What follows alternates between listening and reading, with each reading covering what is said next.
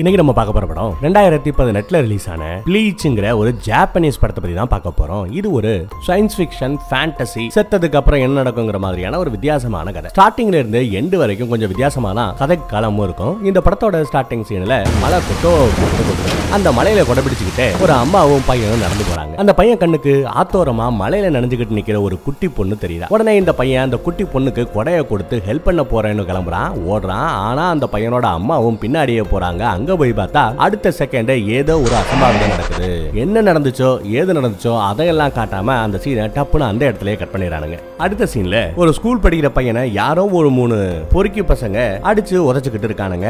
அதை நம்ம ஹீரோ பாக்குறாரு அந்த மூணு பொறுக்கி பயல்களும் ஸ்கேட்டிங் பண்ணிக்கிட்டே வந்தபோது ஒரு பையனை இடிச்சு பயமுடுத்திட்டாங்களாம் அந்த பையன்கிட்ட மன்னிப்பு கேளுங்கடா அப்படின்னு நம்ம ஹீரோ அந்த மூணு பேரையும் அடி அடின்னு அடிச்சு பொல பொலன்னு பொழக்கிறான் ஆனா அந்த மூணு பேருக்கும் எதுக்கு இருக்கிற அந்த பையனோட உருவம் கண்ணுக்கு தெரியல. நம்ம ஹீரோக்கு மட்டும்தான் அங்க இருக்கிற அந்த பையனோட உருவம் கண்ணுக்கு தெரியுது. என்னடா அப்படின்னு பார்த்தா நம்ம ஹீரோவுக்கு செத்து போன பசங்களை ஆவிகளை பார்க்கக்கூடிய அந்த சக்தி இருக்கா?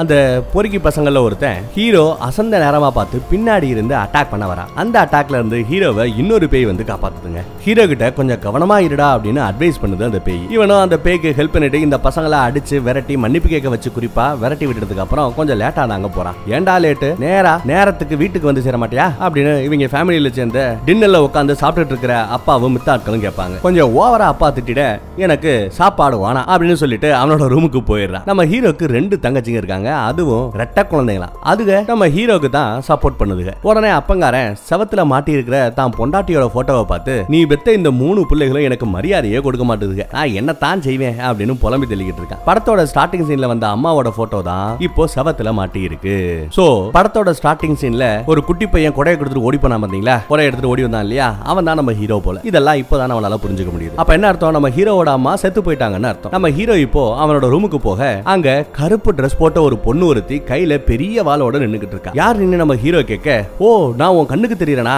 அப்படின்னு அவ கேட்கிறா. அவளை நம்ம படத்தோட ஹீரோயின் வச்சுப்போம். ஹீரோவோட கண்ணுக்கு மட்டும் தெரியறதுனால இவளும் பேய் நீங்க தப்பா நினைச்சிட வேண்டாம். ஹீரோவோட ரூமுக்குள்ள ஒரு பேய் சுத்திக்கிட்டு இருக்க ஹீரோயின் அவளோட அந்த வாளை நீட்டி அந்த ஆவியை அப்படியே அடக்குறா. இப்போ அந்த பேயோட உருவம் அப்படியே மறைஞ்சு காணாம போயிடுதுங்க. ஹீரோ அவளை பார்த்து நீ என்ன பேயா? அப்படின்னு கேட்க இல்ல நான் ஆவிங்களை பிடிக்கிற அடங்காம சுத்தி திரிகிற ஆவிங்களை ஆவிகள் நலமையத்துக்கு அனுப்பி வைக்கிற ஒரு வேலையாள் அப்படிங்கிற மாதிரி நம்ம ஹீரோயின் பேசி பேசிக்கிட்டு இருக்கும்போது அவளோட டிவைஸ் கொய் கொய்னு ஏதோ சத்தம் கொடுக்குது. கோளாறு? ஆயிடுச்சு கோளாரா இல்ல ஏதாவது அலாரமா? ஏதோ தப்பு நடக்க போகுதுன்னு ஏதோ ஒரு அலாரம் சொல்லுதா அப்படின்னு பார்த்தா அதே தாங்க ஹீரோயினோட டிவைஸ்ல ஃபர்ஸ்ட் பான் அப்படிங்கிற ஒரு பெரிய ஆவி நெருங்கி வரதா காட்டிக்கிட்டு இருக்கு. எப்படி? ஃபர்ஸ்ட் போன் அப்படிங்கிற ஒரு பெரிய ஆவி நெருங்கி வரதா காட்டிக்கிட்டு இருக்கு. ஹீரோவும் அவளோட டிவைஸையே பார்த்துட்டு யாருமா நீ? என்னம்மா பேசிக்கிட்டு இருக்க? அப்படின்னு கொஞ்சம் எதேச்சையா பேசிக்கிட்டே அவளை சும்மா தொட ஹீரோயின் அவனுக்கு எதிரா ஏதோ ஒரு மந்திரம் போட்டுறா. அவ மந்திரம் போட்டதும் ஹீரோவோட கை ரெண்டும் அப்படியே பின்னாடி தெரியுது அந்நேரத்துல ஹீரோவோட தங்கச்சி ஆ அப்படின்னு கத்த நம்ம ஹீரோ ஹீரோயின் போட்ட அந்த மந்திர கட்டுகள் எல்லாம் ரொம்ப அசால்ட்டா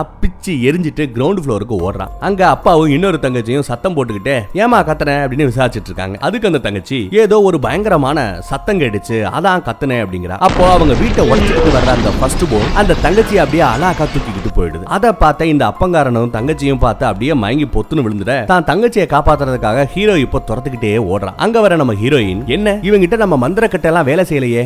அதுவும் இல்லாம இவன் கண்ணுக்கு இந்த ஃபர்ஸ்ட் போன் அப்படிங்கிற இந்த ராட்சச ஆவி கூட தெரியுதே. இவனுக்குள்ள ஏதோ ஒரு சக்தி இருக்கு அப்படின்னு ஆச்சரியப்பட்டு போறான். ஹீரோ அவனோட தங்கச்சியை காப்பாத்துறதுக்காக அந்த ஃபர்ஸ்ட் போன் கிட்ட சண்டைக்கு போக அந்த மெகா சைஸ் ஆவி ஹீரோவோட ஆத்மா வேணும்னு கேக்குதுங்க. ஆத்மாலாம் இந்த மெகா சைஸ் ஆவிக்கு சோறு மாதிரி. அங்க ஓடி வர நம்ம ஹீரோயின் வாழை எடுத்துட்டு போய் அந்த ஃபர்ஸ்ட் போனோட கையை கிழிச்சிடறா. உடனே ஃபர்ஸ்ட் போன் பிடிச்சு வச்சிருந்த தன் தங்கச்சியை கை தவறி கீழே விட ஹீரோ ஜம்ப் பண்ணி போய் அவ தங்கச்சியை அப்படியே கேட்ச் பண்ணிக்கிறான். பிறகு அவளை ஒரு காருக்கு பின்னாடி ஒளிய வச்சுட்டு ஹீரோ மறுபடியும் வந்து நிக்க. ஃபர்ஸ்ட் போன் வாய பொழந்துகிட்டே அவனை முழுங்க வருது.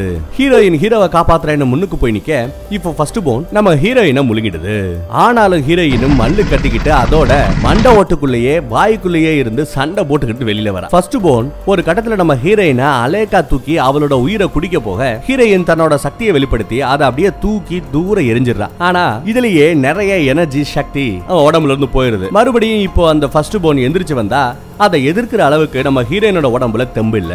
அதை எதிர்த்து போராட இப்ப இவளால முடியாதுங்கிறதுனால நம்ம ஹீரோ வேணா பக்கத்துல வந்து அவளுக்கு சப்போர்ட்டா நிக்கலாம். அப்படி இருந்தும் கூட இவங்க ரெண்டு பேராலையும் அந்த மெகா சைஸ் ஆவியை சமாளிக்க முடியலன்னா அதுக்கு ரெண்டு பேரோட ஆத்மாவையும் இது உறிஞ்சி எடுத்துரும். என்ன பண்ணலாம்னு யோசிக்கிற நம்ம ஹீரோயின் தன்னோட கத்திய ஹீரோக்கு கொடுத்து அவனை அந்த ஃபர்ஸ்ட் போனை எதிர்த்து சண்டை போட முன்னாடி கொண்டு வந்து நிறுத்தலாம் சண்டை போட வைக்கலான்ற அந்த முடிவுக்கு வர. ஹீரோவும் இதுக்கு ஸ்டார்டிங்ல முடியலன்னு சொன்னாலும் அதுக்கப்புறம் சம்மதிக்க ஹீரோயின் தன்னோட வாள் மூலமா அவரோட சக்தியை அப்படியே ஹீரோக்கு டிரான்ஸ்ஃபர் பண்றாங்க. இப்ப ஹீரோ அந்த கருப்பு ட்ரெஸ்ஸும் கையில வாளுமா வித்தியாசமா மாறிட்டான். ஹீரோயினோட வாளை விட ஹீரோவோட வாளு இன்னும் ரொம்பவே பெருசா ஒரு ஆள் உயரத்துக்கு இருக்குங்க. அதுக்கு காரணம் நம்ம ஹீரோக்கு ஏற்கனவே இருந்த அந்த சூப்பர் பவர் தான். ஹீரோவை தேடி அந்த ஃபர்ஸ்ட் போன் மறுபடியும் ஓடி வர அவன் முன்னால இருந்து ஒரு ஜம்ப் மறுபடியும் பின்னால இருந்து ஒரு ஜம்ப்னு ரெண்டே குதியில அவ்வளவு பெரிய அந்த ஃபர்ஸ்ட் போனோட வாயை கிழிச்சு ரெண்டா பிறந்துடுறான் ஒரு வழியா அன்னைக்கு டேட்டுக்கு இவங்க இந்த பஞ்சாயத்துல இருந்து ஒரு வழியா எஸ்கேப் அப்புறம் நம்ம ஹீரோயினுக்கு ஹீரோ நம்ம எதிர்பார்த்த மாதிரி பெரிய ஒரு தாம் தூமுங்கிற ஆளெல்லாம் இல்ல. அவன ஒரு சாதாரண மனுஷன் தான். என்ன இந்த பேய் பிசாசு எல்லாம் பார்க்கக்கூடிய அளவு ஓரளவு சக்தி இருக்குமோ என்னவோ. ஆனா அவனுக்கு நிறைய ட்ரைனிங் தேவை இருக்காங்கிறதையும் புரிஞ்சுக்கிறான். அடுத்த நாள் ஹீரோ பெட்ல இருந்து எந்திரிக்கிறான். நேத்திக்கு நடந்தது எல்லாமே இப்போ அவனுக்கு வெறும் கனவு மாதிரி இருக்குங்க. இது கனவா இல்ல நனவா அப்படின்னு யோசிச்சுக்கிட்டு ஹீரோ அந்த கிரவுண்ட் ஃப்ளோருக்கு வர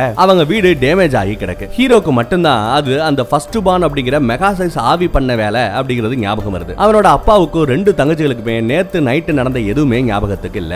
எவனோ ட்ரக் வண்டிக்காரன் ஓட்ட தெரியாம ஓட்டி நம்ம வீட்டு சவத்துல ஒரு பெரிய பொத்த போட்டு இடிச்சு போட்டு போயிட்டான் அப்படிங்கிற மாதிரி அப்பாவும் அந்த ரெண்டு தங்கச்சிகளும் பேசிக்கிட்டு இருக்காங்க. ஹீரோவோட வீடு ட்ரக் மோதி டேமேஜ் ஆகிடுச்சு அப்படின்ற இந்த மேட்ரு அவனோட கிளாஸ் ரூம் வரைக்கும் நியூஸா பரவிடுதுங்க. ஹீரோ கிளாஸுக்குள்ள போனதும் அவனோட ஃப்ரெண்ட்ஸுங்க என்னாச்சு ஏதாச்சு? அப்படின்னு விசாரிக்கிறாங்க. ஸ்டார்டிங்ல நம்ம ஹீரோவை ஒருத்தன் அட்டாக் பண்ற நேரத்துல ஒரு பேய் இடையில வந்து காப்பாத்து பாத்தீங்களா? பார்த்து இருந்து கூடான்னு அட்வைஸ் பண்ணிட்டு போனது இல்ல அது பேய் இல்ல மனுஷன் தான். நாம தான் ஏதோ பேய் அட்வைஸ் பண்ணுது அப்படின்னு நினைச்சிட்டோம். அவன் நம்ம ஹீரோவோட கிளாஸ்மேட் தான். ஹீரோ இப்போ அவனோட ஃப்ரெண்ட்ஸ் கிட்ட எங்க வீட்ல ட்ரக் எல்லாம் எதுவும் மோதல. ஒரு ராட்சச ஆவிதான் அந்த டேமேஜ பண்ணிருச்சு அப்படின்னு சொல்லிக்கிட்டு இருக்கும் போதே அந்த ஸ்கூல் யூனிஃபார்ம் போட்டுக்கிட்டு ஒரு புது ஸ்டூடெண்ட் அந்த கிளாஸுக்குள்ள என்றாரா. யாரு? நல்லா உத்து பார்த்தீங்கன்னா தெரியும் நம்ம ஹீரோயின் தான். ஹீரோ அவளை அப்படியே பார்த்து ஷாக் ஆக ஹீரோவோட ஃப்ரெண்டு பார்த்தேல்ல செம்மையா இருக்கால நம்ம கிளாஸ்ல தான் புதுசா ஜாயின் பண்ணிருக்கா அப்படின்னு இன்ட்ரடியூஸ் பண்ணி வைக்கிறான் ஹீரோயின் ரகசியமா என்ன பத்தி நேத்து நடந்ததை பத்தி அந்த உண்மைகள் எல்லாத்தையும் வெளியே சொன்னீங்கன்னா மௌன நீ காலிடா அப்படின்னு நம்ம ஹீரோவை மிரட்டுறான் இதுக்கு தான் இங்க வந்திருப்பாளோ? ஹீரோயினை தர தரட மொட்டை மாடிக்கு கூட்டிட்டு போற நம்ம ஹீரோ நீ இன்னும் இங்க என்ன பண்ணிக்கிட்டு இருக்க ஓ வேலை தான் முடிஞ்சிருச்சுல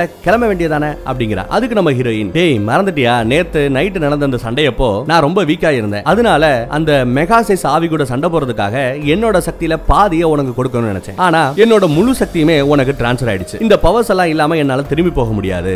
அதை வாங்கிட்டு போகலான்னு தான் இங்க வந்தேன் அப்படின்னு நம்ம ஹீரோயின் சொல்றாங்க. சரி எடுத்துக்கோ அப்படின்னு சொல்ல ஹீரோயின் குடுகுடுன்னு ஓடி வந்து ஹீரோ நெஞ்சிலேயே ஒரு தட்டு தட்ட அவனோட உடம்பு அப்படியே கீழே விழுந்துருதுங்க. ஆத்ம சக்தியோட இருக்கிற அந்த கருப்பு டிரஸ் போட்ட வாலு அதை வச்சிருக்கிற இன்னொரு ஹீரோவோட உருவம் உடம்ப விட்டு அப்படியே தனியா பிரிஞ்சு நிக்குது. ஹீரோவோட அந்த பெரிய வாழை எடுத்து தன்னோட நெஞ்சு குழிக்கு நேரா வைக்கிற ஹீரோயின் என் சக்தியை திருப்பி கொடுன்னு கத்துறா. ஆனா ஹீரோனால அந்த சக்தியை டிரான்ஸ்ஃபர் பண்ண முடியல. அவனுக்கு அந்த அளவுக்கு எக்ஸ்பீரியன்ஸோ ட்ரைனிங்கோ இல்ல. என்னடா இது வம்பா போச்சே? இவனுக்கு நம்ம சக்தியை டிரான்ஸ்ஃபர் பண்ணி கொடுத்து இப்படி பிரச்சனை ஆயி போச்சேன்னு ஃபீல் பண்ற நம்ம ஹீரோயின். சரி உங்ககிட்ட இருக்கிற என்னோட சக்தியை நான் திரும்ப வாங்குற வரைக்கும் நீ தான் என்னோட வேலைகள் எல்லாத்தையும் செய்யணும். எனக்கு ரெண்டு விதமான கடமைகள் இருக்கு. ஒன்னு சும்மா சுத்தி திரியிற நல்ல ஆவிங்களை ஆவிகள் நலமையத்துக்கு அனுப்புறது. இன்னொன்னு மத்தவங்க உயிரை குடிக்கணும் அப்படின்னு வெறியோட சுத்துற அந்த ஃபர்ஸ்ட் போன் மாதிரியான கெட்ட ஆவிகளை அழிக்கிறது. நீயும் இதெல்லாம் செஞ்சாகணும் அப்படின்னு ஒரு பாடமே எடுக்கிறான் ஏமா தாயே நான் நேத்து என் தங்கச்சியை காப்பாத்தணும் தான் அந்த ஃபர்ஸ்ட் போனை கொன்னேன். ஆளை விட்டுடுமா அப்படின்னு கையெடுத்து கும்புறாரு நம்ம ஹீரோ பிறகு நம்ம ஹீரோயின் கிட்ட கெஞ்சி கூத்தாடி மறுபடியும் தான் உடம்போடையே சேர்ந்துக்கிறான் நைட் நேரம் எப்பவும் போல லேட்டா நம்ம ஹீரோ வீட்டுக்கு போய் சேர அவனோட தங்கச்சிகாரி என் நைட் ட்ரெஸ் காணோம் அப்படின்னு வீடு முழுக்க தேடிக்கிட்டு இருக்கா. ஹீரோ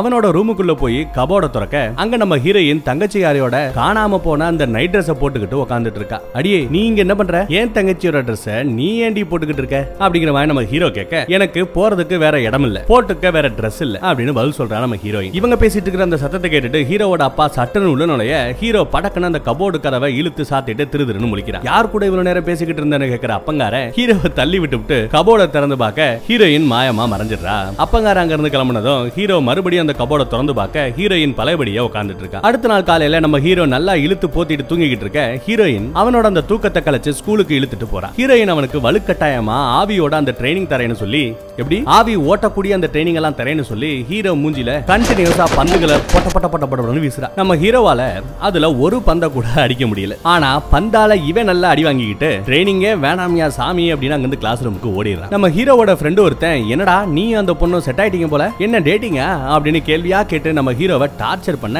அங்க போற ஹீரோயின் நாங்க ரெண்டு பேரும் வெறும் கிளாஸ்மேட்ஸ் தான் அப்படின்னு சொல்லி அந்த ஃப்ரெண்டோட வாய் அடைக்கிறா பிறகு ஹீரோவை அடிச்சு இழுத்துட்டு வர ஹீரோயின் அவன் கையில ஒரு கட்டையை கொடுத்து சண்டைக்கு வா அப்படின்னு கூப்பிடுறா. ட்ரைனிங் தான். ஹீரோ பறந்து பறந்து அடிக்க வரான். ஆனா ஒரு பயனும் இல்ல. ஹீரோயின் கிட்ட அந்த பவரே இல்லைனாலும் ஒரே இடத்துல நின்னபடியே ஹீரோவை போட்டு பொல பொலன்னு பொலக்குறா காலையில இருந்து சாயந்தரம் வரைக்கும் சண்டை போடுறவங்க கடைசியா கட்டி பிடிச்சிட்டு தரையில பொறல. அங்க நம்ம ஹீரோவோட ஃப்ரெண்டு ஒருத்தி வந்துடுறா. அவளுக்கு நம்ம ஹீரோவை ரொம்பவே பிடிக்கும்.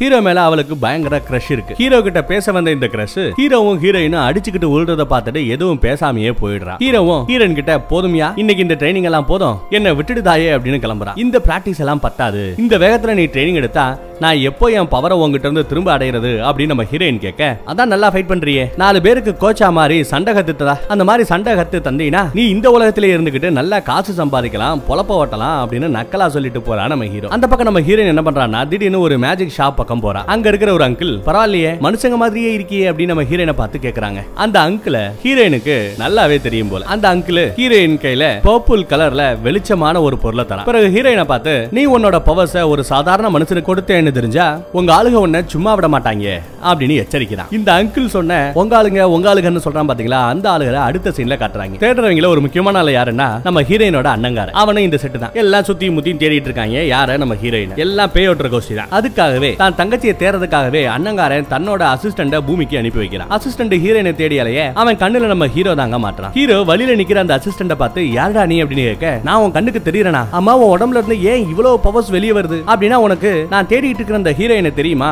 அப்படின்னு அந்த அசிஸ்டன்ட் விசாரிக்க ஆரம்பிச்சிடறான். எனக்கு ஹீரோயினையும் தெரியாது ஆவி ஓட்டுறவங்களையும் தெரியாது அப்படின்னு நம்ம ஹீரோ உளறி வைக்க அசிஸ்டன்ட் உடனே வாழை எடுத்துட்டு அவனை கொல்ல போறான். ஹீரோ எஸ் ஆகி ஓடிட அந்நேரத்துல வேற ஏதோ ஒரு சக்தி அங்க இருக்கிறத உணர்ற அந்த அசிஸ்டன்ட் மறுபடியும் மேலுலகத்துக்கே போயிடுறாங்க. வீட்டுக்கு போற நம்ம ஹீரோ கபோர்டுல உட்காந்து புக் படிச்சிட்டு இருக்கிற நம்ம ஹீரோயின் கிட்ட என்ன யாரோ கொல்ல வராங்க. எல்லாம் ஒன்னால வந்த வேண. தயவு செஞ்சு என் வீட்டை விட்டு கிளம்புன்னு சத்தம் போடுறான். ஹீரோயின் அவங்க கிட்ட வாக்குவாதம் பண்ணாம மனசுக்குள்ளேயே நீ ஒழுங்கா ட்ரெயின் எடுக்கலைனா உன் உயிருக்கு ஆபத்தா முடிஞ்சிடும்டா. இதை உனக்கு நான் எப்படி சொல்ல புரிய வைப்பேன்? அப்படின்னு அவங்க மனசுக்குள்ளேயே நொந்து போய் புலம்பிட்டு இருக்காங்க. ஆமா. இப்படி ஆவி ஓட்டுற நம்ம ஹீரோயின் அவளோட சக்தியை நம்ம ஹீரோக்கு கொடுத்தது மேலுலகத்தோட சட்டப்படி ஒரு மிகப்பெரிய குற்றம்.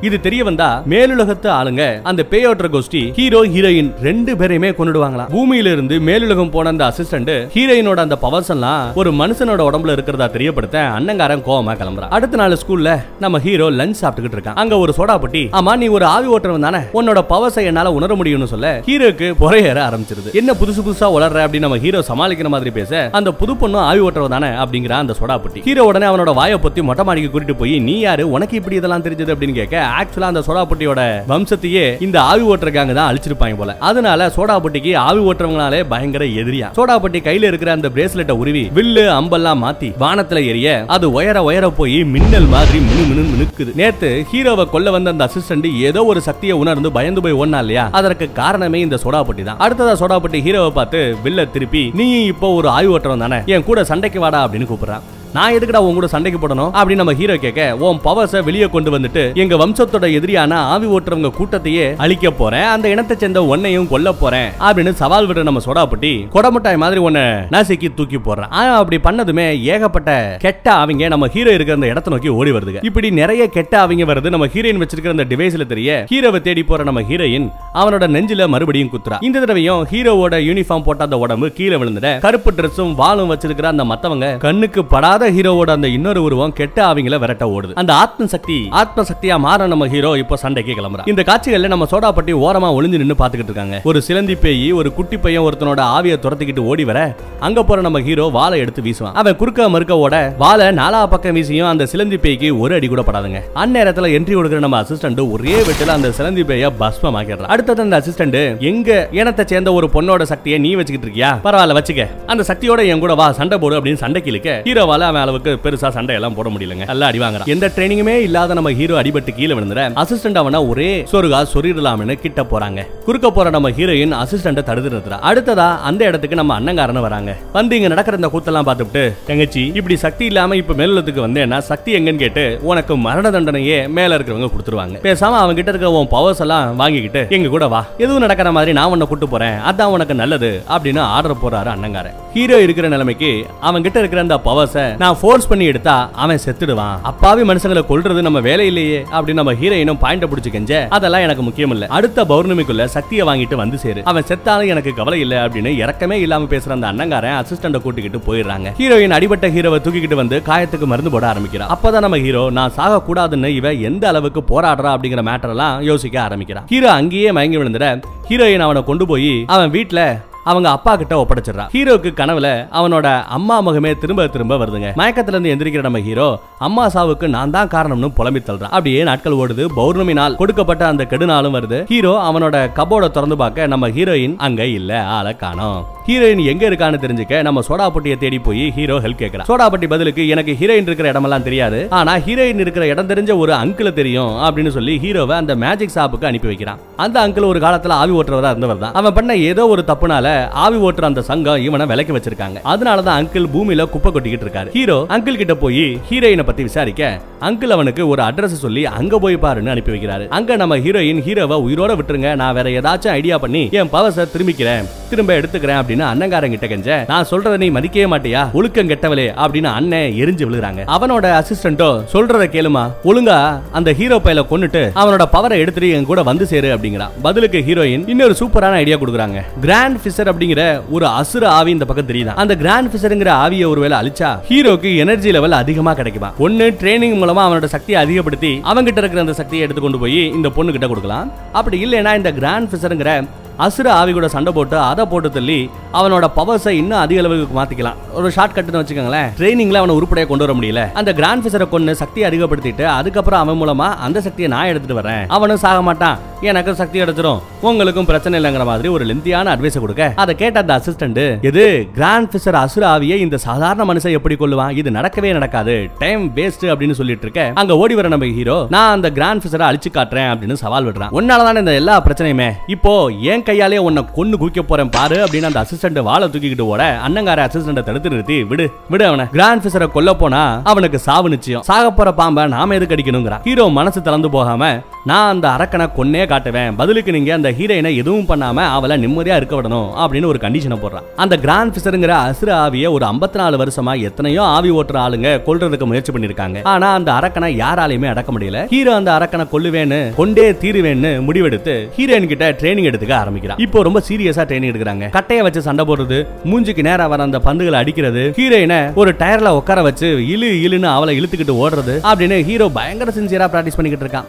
ஹீரோயின் ஒரு பக்கம் அந்த கிராண்ட் ஃபிஷரை பத்தி புக்ல படிச்சு தெரிஞ்சுக்கிறான் கிராண்ட் ஃபிஷரை நெத்தியில அட்டாக் பண்ணணும். அது உன்னை ரொம்ப நாளா ஃபாலோ பண்ணிக்கிட்டு தான் இருக்கு. உனக்கு சின்ன வயசுல இருந்து இருக்கிற அந்த சூப்பர் பவர்ஸ் தான் அதை உன்னை ஃபாலோ பண்ண வைக்கிறதுக்கான காரணம். அதாவது நம்ம ஹீரோ உடம்புல சின்ன வயசுல இருந்து ஏதோ ஒரு அதீத சக்தி இருக்கு இல்லையா? அந்த அதீத சக்தி இருக்கிற மனுஷங்களை பார்த்து பார்த்து அந்த கிராண்ட் ஃபிசருங்கிற அசுராவி சாப்பிடுமா? அந்த வகையில ஒன்ன சாப்பிடறதுக்காக அது விரட்டிக்கிட்டே வரும். அதோட வீக் பாயிண்ட் என்ன? நெத்தி பொட்டு. அப்படின்னு நம்ம ஹீரோயின் சொல்ல என்ன? சின்ன வயசுல இருந்து என்ன ஃபாலோ பண்ணதா? சரி ஆமா. அதுக்கு நம்ம ஹீரோயின் பதில் சொல்ல ஆரம்பிக்கிறாங்க. இது ஸ்டார்டிங்ல இருந்தே அந்த அசுர ஆவியா தெரியல. அசுர உருவத்துக்கு மாறுறதுக்கு முன்னாடி அது ஒரு சாதாரண சின்ன குழந்தை உருவத்துல இருந்ததா? அதை பார்த்தவங்க சொல்லி இருக்கிறதா இவ சொல்றாங்க. ஹீரோக்கு அந்த சின்ன வயசுல நடந்த அந்த சம்பவம் இப்போ ஞாபகத்துக்கு வருதுங்க. படத்தோட ஸ்டார்டிங் சீன்ல காட்டுன மாதிரி குட்டி பையனா இருக்கிற ஒரு ஹீரோ ஆத்தங்கரில் நின்று அந்த குட்டி பொண்ணுகிட்ட ஓடுனப்போ தான் ஏதோ ஒன்று அட்டாக் பண்ண வரும். ஹீரோவை காப்பாற்றணும்னு நினைக்கிற நம்ம அம்மா அந்த அட்டாக்ல மாட்டி செத்துறாங்க. ஹீரோ மட்டும் பொழைச்சிப்பான். ஒருவேளை அந்த ஆத்தங்கரை நின்று அந்த குட்டி பொண்ணு தான் இந்த கிராண்ட் விசருங்கிற அசுர ஆவியா இருக்குமோ அப்படின்னு நம்ம ஹீரோக்கு இப்போ சந்தேகம் வருது. ஒருவேளை அந்த குட்டி பொண்ணு தான் அந்த அரக்கன்னா ஹீரோவோட அம்மா சாவுக்கும் அதுதான் காரணமா இருக்கும். ஹீரோ அடுத்தடுத்தனாலும் ஹீரோயின் கிட்ட ட்ரைனிங்கை இன்னும் படுபயங்கரமா எடுத்துக்கிறான். இவன் எதுக்காக இப்படி வெறுத்தனமா பிராக்டிஸ் பண்றான்னு ஹீரோவோட கிளாஸ்மேட்டும் கிரஷும் அதிசயமா தூரமா வந்து பாத்துக்கிட்டு இருக்காங்க. அங்க வர நம்ம அங்கிள் உங்க கிளாஸ்மேட் ஒரு பெரிய யுத்தத்துக்கு தயாராயிட்டு இருக்கான் அப்படின்னு ஒரு புதுரா பேசிட்டு போறாருங்க. ஹீரோவோட ட்ரைனிங் நல்லாவே சக்சஸா நல்லபடியா முடியுது. அவனை சுத்தி பத்து குச்சியை நட்டு வச்சு அது மேல நம்ம ஹீரோயின் பீர் பாட்டில கவுக்குறா. ஹீரோ அவனோட வாழை எடுத்து காத்துலயே சுத்த அந்த காத்தோட வேகத்திலேயே அந்த பத்து பீர் பாட்டிலுமே தூள் தூளா நொறுங்குதுங்க. பரவாயில்ல ஹீரோவும் கொஞ்சம் வித்தைய கத்துக்கிட்டான் காத்துக்கிட்டு இருக்கான். அங்க நம்ம ஹீரோயினோட அண்ணங்காரன் ஹீரோவால நீ என்னதான் ட்ரைனிங் எடுத்தா கூட அந்த அசுர அரக்கனை கொல்லவே முடியாது. அதனால நம்ம அசிஸ்டண்ட வச்சு அந்த கிராண்ட் பிசரை கொன்னுட்டு ஹீரோவோட சோழியையும் முடிச்சுட்டு அதுக்கு இணைஞ்சலா வந்தா நம்ம ஹீரோயினையும் கூட கொன்னலாம் அப்படிங்கிற ரேஞ்சுக்கு ஒரு மோசமான திட்டத்தை போட்டுக்கிட்டு இருக்கான். அவங்களுக்கு அவங்களோட சட்டத்திட்டமும் பவர்ஸும் தான் முக்கியம். இங்க நம்ம ஹீரோட வீட்டுல அப்பங்காரன் கூடிய சீக்கிரம் வரப்போற அந்த அம்மாவோட காரியத்தை நினைச்சு காரிய நாளை நினைச்சு என்ன பண்ணலாங்கிற மாதிரி பிளான் போட்டுக்கிட்டு இருக்கான் ரூமுக்கு வர நம்ம ஹீரோ மறுபடியும் என்னாலதான் எங்க அம்மா செத்துட்டாங்கன்னு ஹீரோயின் கிட்ட சொல்லி புலம்புறான் பதிலுக்கு ஹீரோயின் உனக்காச்சும் அம்மா அப்பா எல்லாம் இருந்தாங்க. அம்மா இறந்துட்டா இப்ப அப்பா இருக்காரு. எனக்கு அப்பா அம்மான்னு யாருமே இல்லை அப்படிங்கிறா. நீ இந்த பூமியிலேயே தங்கிடு. நானும் நீயும் நல்ல ஃப்ரெண்ட்ஸா இருக்கலாம் அப்படி நம்ம ஹீரோ சொல்ல ஆவி ஓட்டுற நானும் மனுஷனா இருக்கிற நீயும் ஃப்ரெண்டா இருக்க வாய்ப்பே இல்ல இருக்கவும் முடியாது. இது மேலுலக விதிகளுக்கு எதிரானது அப்படிங்கிறாங்க நம்ம ஹீரோயின் ஆனாலுமே இப்படி வெளியில சொன்னா கூட அவ உள்ளுக்குள்ள நம்ம ஹீரோ கூட அந்த ஃப்ரெண்ட்ஷிப்ல இருக்கிறது அவளுக்கு ஒரு ஆசை தான் அப்படியே இருந்துட்டு போலாமே அப்படிங்கிற ஒரு நினைப்பு இருக்கத்தான் செய்யுது. பட் வாய் வெளியே அவ சொல்ல மாட்டேங்கிறா. ஹீரோவோட ஃபேமிலி மொத்தமும் அம்மாவோட அந்த நினைவு நாள் அதுவுமா அவளோட கல்லறைக்கு போறாங்க. அம்மாவோட கல்லறைக்கு போறாங்க. ஹீரோவோட அப்பா முன்ன நடக்க ஹீரோவோட தங்கச்சிங்க நடக்க முடியாம நடக்கிறாங்க. அண்ணா எங்களுக்கு தாகமா இருக்கு. ஜூஸ் வாங்கிட்டு வான்னு ரெண்டு பேரும் கோரஸா கேட்க ஹீரோ வந்த வெளியிலேயே திரும்பி போறான். அதே சமயம் அங்கதான் நம்ம ஹீரோயினும் ஏதாச்சும் ஆவிங்க நடமாட்டம் இருக்கான்னு அவளோட டிவைஸ்ல செக் பண்ணி பாத்துக்கிட்டு இருக்கா. அப்பங்காரன் முன்னாடியே அந்த கல்லறை கிட்ட போய் செத்து போன தான் பொண்டாட்டிக்கு ஒரு பீரை வச்சுட்டு அவன் கையில ஒரு டின் பீரை எடுத்து சியர் சொல்லிக்கிட்டு இருக்கான் ஹீரோவோட தங்கச்சிங்க தனியா நடந்து வந்துகிட்டு இருக்க. அவங்க முன்னாடி ஒரு குட்டி பொண்ணு வந்து நிக்கிறா. படத்தோட ஸ்டார்டிங் சீன்ல வந்து அதே குட்டி பொண்ணு தாங்க. அதாவது நம்ம ஹீரோவோட அம்மாவை கொன்ன அந்த அசுர பிசாசு. 54 நாலு வருஷமா கொல்லவே முடியாதுன்னு அந்த கிராண்ட் ஃபிஷர் அசுர ஆவிதான் இது. இது தெரியாம அந்த ரெண்டு தங்கச்சிகளும் அது கிட்ட போக அது திடீர்னு அவங்கள சிறப்பிடிச்சிருது அந்த பக்கம் நம்ம ஹீரோயினோட டிவைஸ் கீ கீனு சத்தம் போட ஹீரோவும் ஹீரோயினும் சிக்னல் வந்து அந்த பக்கம் ஓடுறாங்க. அங்க அந்த குட்டி பொண்ணு அதாங்க அந்த கிராண்ட் ஃபிஷர் அசுர ஆவி சுத்தி கத்த கத்தையான முடியோட விஸ்வரூபம் காட்டின காட்டி இருக்குங்க. அதோட லெஃப்ட் சைடுல ஒரு தங்கச்சியும் ரைட் சைடுல இன்னொரு தங்கச்சியும் முடிக்கு நடுவுல சிக்கி மயங்கி கிடக்குறாங்க. ஹீரோ என் அம்மாவை கொன்ன உன்னை சும்மா விட மாட்டேன்னு கத்த. ஹீரோயின் அவனை தட்டி அவனுக்குள்ள இருக்கிற அந்த ஆத்ம சக்தி வாய்ந்த ரூபத்தை வெளியில வர வைக்கிறான் இப்போ கருப்பு ட்ரெஸ்ஸோட பெரிய வால் எடுத்துட்டு வர்ற அந்த ஹீரோ கிராண்ட் பிசரை சூழ்ந்து நிக்கிற அந்த முடியெல்லாம் துண்டு துண்டா நறுக்கிறான். அந்த முடிக்கு நடுவுல சிக்கி இருந்த அந்த தங்கச்சிகளை தரையில வில ஹீரோயின் வந்து அவங்கள ஓரமா தூக்கிக்கிட்டு போயிடுற. அதி வேகத்துல வாளை சுரட்டிக்கிட்டே முன்னேற நம்ம ஹீரோ அந்த கிராண்ட் பிசரை குத்திட்டு நிமிந்து பார்க்க அங்க பார்த்தா அவங்க அம்மா நிக்கிறாங்க. அதாவது இந்த கிராண்ட் ஃபிஷர் நம்ம ஹீரோவை கன்ஃபியூஸ் பண்றதுக்காக டைவர்ட் பண்றதுக்காக அவனோட அம்மா ரூபத்துக்கு மாறி நிக்க ஹீரோ அப்படியே உறைஞ்சு போய் நின்னுறாங்க அந்த வாய்ப்பை பயன்படுத்தி கிராண்ட் ஃபிஷர் ஹீரோவை தூக்கி எரிஞ்சிடுது அதோட முகத்தையும் அந்த உண்மையான கோரமான வடிவத்துக்கு உருமாத்திட்டு பிரம்மாண்டமா வளர்ந்து நிக்குது. ஹீரோவை துரத்திட்டு இப்போ அந்த கிராண்ட் ஃபிஷர் அப்படிங்கிற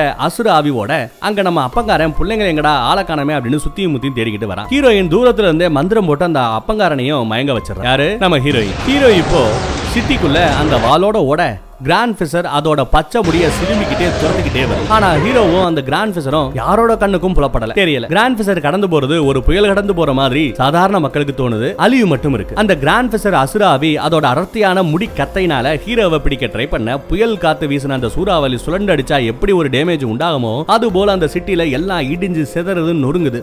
ஹீரோ படிக்கிற அந்த ஸ்கூல் கூட பயங்கரமா அடி வாங்குது இந்த சண்டையில. கிராண்ட் ஃபிஷர் ஹீரோவை தன்னோட காலால நசுக்கி பார்க்க அங்க வர அந்த சோடா பட்டி அந்த அரக்க மேல அம்பு.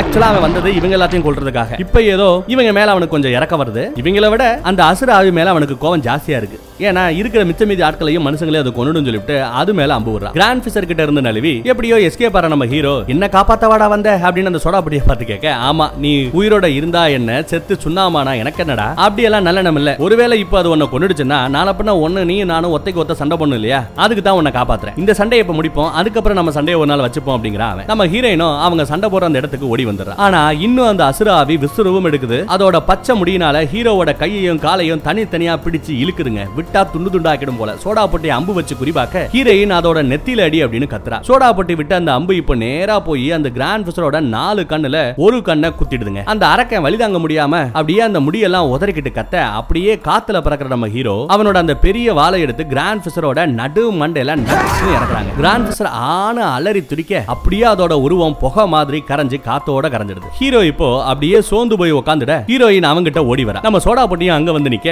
ஒன்னாலதான்டா இது சாத்தியமாச்சு. ரொம்பவே தேங்க்ஸ்டா அப்படின்னு சொல்றான் நம்ம ஹீரோ பரவாயில்ல விடு விடு அப்படின்னு சோடா பொட்டி சொல்லிக்கிட்டு இருக்கும்போது பின்னாடி மறைஞ்சிருந்து வர்ற அந்த அசிஸ்டன்ட் கத்தி எடுத்து முதுகுலயே சொல்லுறான் அந்த சோடா பொட்டி முதுகுலயே சொல்றாங்க கத்தி முதுகுல குத்தி நெஞ்சு வழியா வெளியில வர அந்த சோடா பொட்டி அப்படியே தரையில விழுறாங்க அவன் வாயிலையும் நெஞ்சிலையும் ரத்தம் கொட்டிக்கிட்டு இருக்கு. ஆவி ஓட்டுறவங்களுக்கும் இந்த சோடாபட்டி வம்சத்துக்கும் அப்படி என்ன பரம்பரை பஞ்சாயத்து அப்படின்றது நமக்கு தெரியல காமிக்கல. ஹீரோயின் ஏன் இப்படி பண்ணனா அந்த அசிஸ்டன்ட் கிட்ட சண்டைக்கு போக அங்க வர அண்ணங்காரன் ஏன் இப்படி மனுஷங்க மாதிரி நடந்துக்கிற? உன்கிட்ட இருந்த அந்த ஆவி ஓட்டுற வெறி எங்க போச்சு? அப்படின்னு நம்ம ஹீரோயினை பார்த்து கேட்கறான் அண்ணங்காரன் ஹீரோவையும் ஹீரோயினையும் முடிச்சிட சொல்லி அசிஸ்டன்ட்டுக்கு ஆர்டரும் போடுறான். இது ரெண்டு திருந்தாதுக சோழியை முடிச்சு விடுறா அப்படின்னு ஈவி இறக்கம் இல்லாம ஆர்டர் போட அசிஸ்டன்ட் ஆக்ரோஷமா வாழை தூக்கிக்கிட்டு போக ஹீரோவும் வாழை தூக்கிட்டு சண்டைக்கு நிக்கிறான். ஹீரோ முன்ன மாதிரி உடனே மடங்கலங்க. அசிஸ்டன்ட் எவ்வளவோ வேகமா வால் வீசினாலும் ஹீரோவும் ஈடு கொடுத்து டிஃபன் பண்ணிக்கிட்டு இருக்கான். அசிஸ்டன்ட் பறந்து சண்டை போட ஹீரோவும் பறந்து வந்து அவனோட புறமண்டையிலேயே அடிக்கிறான். ஹீரோ அடுத்த அடி அடிக்கிறதுக்குள்ள அசிஸ்டன்ட் சுதாரிச்சுக்கிறாங்க. அசிஸ்டன்ட் தன்னோட முட்டியை வச்சு ஹீரோ மூஞ்சில ஒரு இடி இடிக்க அவன் வாயிலிருந்து ரத்தம் அப்படியே பொல பொலன்னு வர ஆரம்பிக்குது. ஏற்கனவே கிராண்ட் ஃபிசரை கொன்னு டயர்டா இருந்த நம்ம ஹீரோ இன்னுமே கலப்பாயிடுறான். அசிஸ்டன்ட் தன்னோட வித்தையை காட்டி மந்திரம் கூட அவனோட கத்தி முன்ன விட இன்னும் பெருசாவும் வித்தியாசமும் மாறுதுங்க. இப்போ அசிஸ்டனோட வாலு பச்சோந்தியோட நாக்கு மாதிரி ஸ்ட்ரெச் ஆகி அப்புறம் நார்மல் ஆகுது. மறுபடியும் தேவைப்பட்டா ஸ்ட்ரெச் ஆகும் போல. ஹீரோ அந்த வாளுக்கு ஈடு கொடுக்க முடியாம தாவி தாவி போய் காருக்கு பின்னாடி பதுங்கிக்கிறான். அசிஸ்டன்ட் கத்தியால இன்னொரு காரையும் அலேகா தூக்கி வீச பெட்ரோல் டேங்கே வெடிச்சு அந்த இடமே எரிய ஆரம்பிக்குது. ஹீரோ அவ்வளவுதான் அவனோட கதை காலி சோழி முடிய போகுதுன்னு நினைக்கிற நம்ம அசிஸ்டன்ட் ஹீரோயினை கொல்ல போறான் ஹீரோ அந்த நெருப்புல சிக்காம மறுபடியும் எந்திரிச்சு வந்து நிக்கிறான். ஹீரோயினை காப்பாத்துறதுக்காக இவன் இப்ப முன்னாடி வராங்க. ஓடி ஓடியில காருக்கு பின்னாடி உட்காரல. அசிஸ்டன்ட் பல்ல கடிச்சுக்கிட்டு வாழ நீட்ட படு வேகமா ஓடி வர நம்ம ஹீரோ வாழ வீசுறான். அவன் வால் வீசினதுல அசிஸ்டண்டோட அந்த மாயாஜால வால் அப்படியே துண்டு துண்டாக போயிடுதுங்க. ஹீரோ அசிஸ்டன்ட ஓரளவுக்கு சமாளிச்சுக்கிட்டு நிக்க அடுத்து அந்த அன்னங்காரன் மல்லுக்கு வரான். அன்னங்காரனோட வேகத்துக்கு முன்னாடி நம்ம ஹீரோவால ஈடே கொடுக்க முடியாதுன்னு ஹீரோயினுக்கும் புரியும். ஹீரோயின் சண்டை வேணா நீ தப்பிச்சு போயிடுன்னு நம்ம ஹீரோவை பார்த்து சொல்றான் ஆனா ஹீரோ வாழ தூக்கிக்கிட்டு சண்டைக்கு போறான். அன்னங்காரன் ஈஸியா நம்ம ஹீரோவோட கையில ஒரு கிளி கால்ல ஒரு கிளி கழுத்துல ஒரு வெட்டுன்னு வாழ வீசுறான். ஆனா ஹீரோ ஹீரோயினை காப்பாத்தியே திருவேன்னு மறுபடியும் மறுபடியும் எந்திரிச்சு வராங்க. எந்திரிக்கவே முடியாத ஹீரோ வெட்டுக்காயம் பட்டு அதுக்கப்புறமா அப்படியே சோர்ந்து கிடக்காம தவள ஆரம்பிக்கிறான். தவந்து தவந்து வரான். அண்ணங்கார நம்ம ஹீரோயினை பார்த்து நடந்து போக தவந்துகிட்டே போற நம்ம ஹீரோ அவனோட ட்ரெஸ்ஸை பிடிச்சு இழுத்து ஹீரோயினை கொல்ல விட மாட்டேன் அப்படின்னு உயிரை பிடிச்சுக்கிட்டு பேசுறாங்க. ஹீரோயினோ அன்னங்காரன் மறுபடியும் வாழ உருவத பார்த்துட்டு விட்டா நம்ம ஹீரோ செத்துடுவான்னு புரிஞ்சுக்கிட்டு ஒரு டிராமா பண்றான். வேகமா முந்திக்கிட்டு போறவ ஹீரோவை தர தர இழுத்துட்டு போய் ஏண்டா எங்க அண்ணன் எவ்வளவு பெரிய ஆள் தெரியுமா? நீ எல்லாம் அவரோட கால் தூசுக்கு சமண்டா அவர் மேலேயே கைய வைக்கிறியா அப்படின்னு கத்தி கூச்சல் போடுறா. பிறகு அண்ணன் முன்னாடி மண்டி போட்டு நான் திருந்துட்டேன்னா அண்ணா என்ன மன்னிச்சிருங்க அப்படின்னு மன்னிப்பும் கேக்குறா. அண்ணன் மறுபடியும் வாழை உரையில போட ஹீரோயின் ஹீரோவோட அந்த பெரிய வாழை எடுத்துட்டு நடந்து போறா. ஹீரோ கிட்ட போறவ வாழை அவன் கையில கொடுத்து என் பவர்ஸை என்கிட்ட கொடு அப்படின்னு கேட்டு அவனை திட்டுறா. அப்படி பேசும்போதே நம்ம ஹீரோயின் கண்ணுல அப்படியே கண்ணீர் முட்டிக்கிட்டு வருதுங்க. ஏன்னா அவன் திட்டுறது எல்லாமே வெறும் வார்த்தைகள் மட்டும்தான் உள்ள இருந்து வரல. ஹீரோ கையில வச்சிருக்கிற அந்த வாளோட முனையில ஹீரோயின் அவன் நெஞ்சுக்குள்ளே இறக்க அது மூலமா ஹீரோ கிட்ட இருந்த அந்த பவர்ஸ் எல்லாம் மறுபடியும் டிரான்ஸ்ஃபர் ஆகி ஹீரோயின் கிட்டயே போயிடுது. அண்ணனும் அசிஸ்டண்டும் முன்னாடி நடக்க ஹீரோயின் ஒரு தடவை கடைசியா நம்ம ஹீரோ முகத்தை பார்த்துட்டு அவளும் மேலிடத்துக்கு போய் சேர்ந்துறா நம்ம ஹீரோவை காப்பாத்துறதுக்காக தான் அவங்க கூட போய் சேர்றான் ஹீரோ அடுத்த நாள் பெட்ல இருந்து எந்திரிக்க அவனுக்கு நடந்தது எல்லாமே வெறும் கனவு மாதிரி தெரியுதுங்க. அவன் உடம்புல எந்த விதமான காயமும் இல்ல. ஒருவேளை நம்ம ஹீரோவோட பவர்ஸ் போனதுமே எப்படி நம்ம ஹீரோவோட பவர்ஸ் எல்லாம் போனதோட அந்த பழைய நினைவுகளும் காயங்களும் கூட சேர்ந்து போயிடுச்சா என்ன ஏதுன்னு தெரியல. ஹீரோயினை பத்தின எந்த ஞாபகமும் அவனுக்கு இல்ல. அவன் கீழே வந்து பார்க்க அவனோட அப்பாவும் தங்கச்சிகளும் கூட பழையபடி ரொம்ப நார்மலா இருக்காங்க. ஹீரோயின் எல்லாருக்கும் சேர்த்து ஏதோ மந்திரம் போட்டுட்டு போயிருப்பா போல. ஆனா அந்த கிராண்ட் ஃபிஷர் பண்ண டேமேஜ் மட்டும் மாறாம அப்படியே இருக்கு. அந்த மக்கள் சூறாவளியால வந்த அந்த டேமேஜ் தான் இதை நினைச்சுக்கிட்டு இருக்காங்க. ஹீரோ கிளம்பி கிளாஸ் ரூமுக்கு போக அங்க நம்ம சோடாபட்டி வள வரா ஹீரோக்கும் சோடா ஞாபகம் வரலங்க. சோடா பொட்டியும் நடந்தது எதையுமே வெளியே காட்டிக்காத மாதிரியே பேசுறான். இந்த பையன் நெஞ்சில குத்தி கொண்டாங்க மறுபடியும் உசுட வந்திருக்கான் என்ன ஆகலவோ தெரியலையே அடுத்த பாட்டுல ஏதாவது எக்ஸ்பிளைன் பண்ணுவாங்களா? பாப்போம் ஹீரோ சட்டுன்னு திரும்பி நம்ம ஹீரோயின் வழக்கமா உட்கார அந்த டெஸ்க பாக்குறான் டெஸ்க் காலியா இருக்கு. ஹீரோ பேக்ல இருந்து